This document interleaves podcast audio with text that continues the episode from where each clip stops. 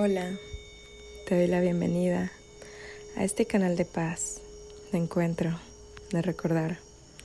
Te saluda tu hermana cósmica, Isabeja.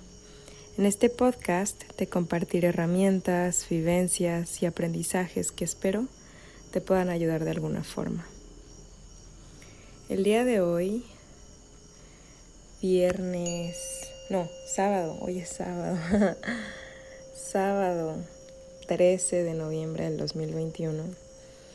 El tema del que voy a hablar, que también fue un tema en el que hablé un poquito en la cuenta de Melipona Bechi de Instagram, en un en vivo. Ahí les hablaba sobre el consumo consciente y el título del capítulo de hoy es ¿De qué me alimento? Porque muchas veces cuando se habla, bueno, la mayor parte del tiempo cuando se habla de alimentación, pues solo se piensa en, en la comida, ¿no? Es, es, lo más común, alimentación, eh, nutrición, pero nos alimentamos de muchas cosas, no solamente de la comida. Nos alimentamos de la persona, de las personas con las que nos rodeamos, con las que hablamos, nos alimentamos de la música que escuchamos, nos alimentamos también de las cosas que consumimos, eh, ya sea la televisión, libros, naturaleza, tráfico, lo que sea que en donde inviertas tu tiempo, tus pensamientos, tu día, de eso te estás alimentando. Este año para mí y para muchos ha sido un año de grandes enseñanzas. Y yo aprendí este año que era muy importante para mí el estar consciente de las personas de las que me rodeaba, porque pues yo tenía muchas amistades que hasta la fecha son personas a las cuales les deseo lo mejor.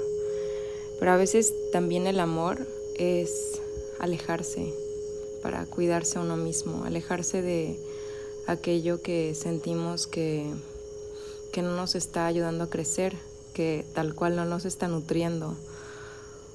Yo lo he platicado con las pocas personas que considero verdaderos amigos para mí, que no se trata de estar con mil personas en muchos entornos sociales y conocer a tanta gente. No se trata de cantidad, se trata de calidad y en todos los aspectos. Esto es un recordatorio también que me dio alguien que, quiero mucho.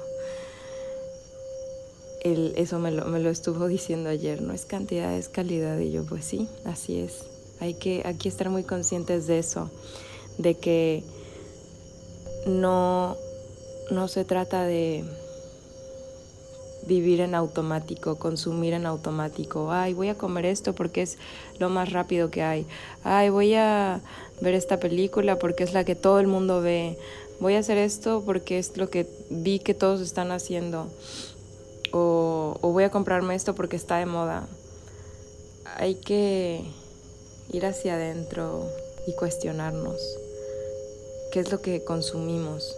Y de esto es de lo que hablaba en ese canal, pero bueno, cuando hablo en, en, lo de las abejas es enfocado más hacia la naturaleza, pero también para amar a la naturaleza hay que amarse primero uno mismo, para cuidar de la naturaleza también hay que cuidar primero de nosotros mismos.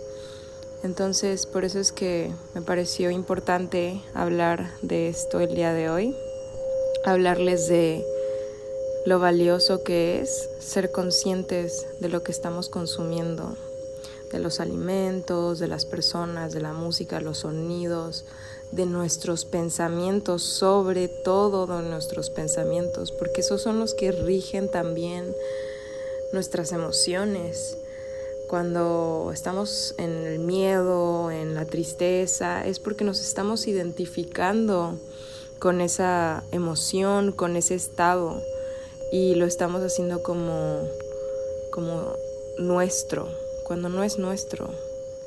Todo pasa, todo, todo, todo pasa. esto que sea que estés viviendo y que consideres difícil también va a pasar. Entonces el día de hoy puedes detenerte un momento antes de consumir lo que sea que vas a consumir.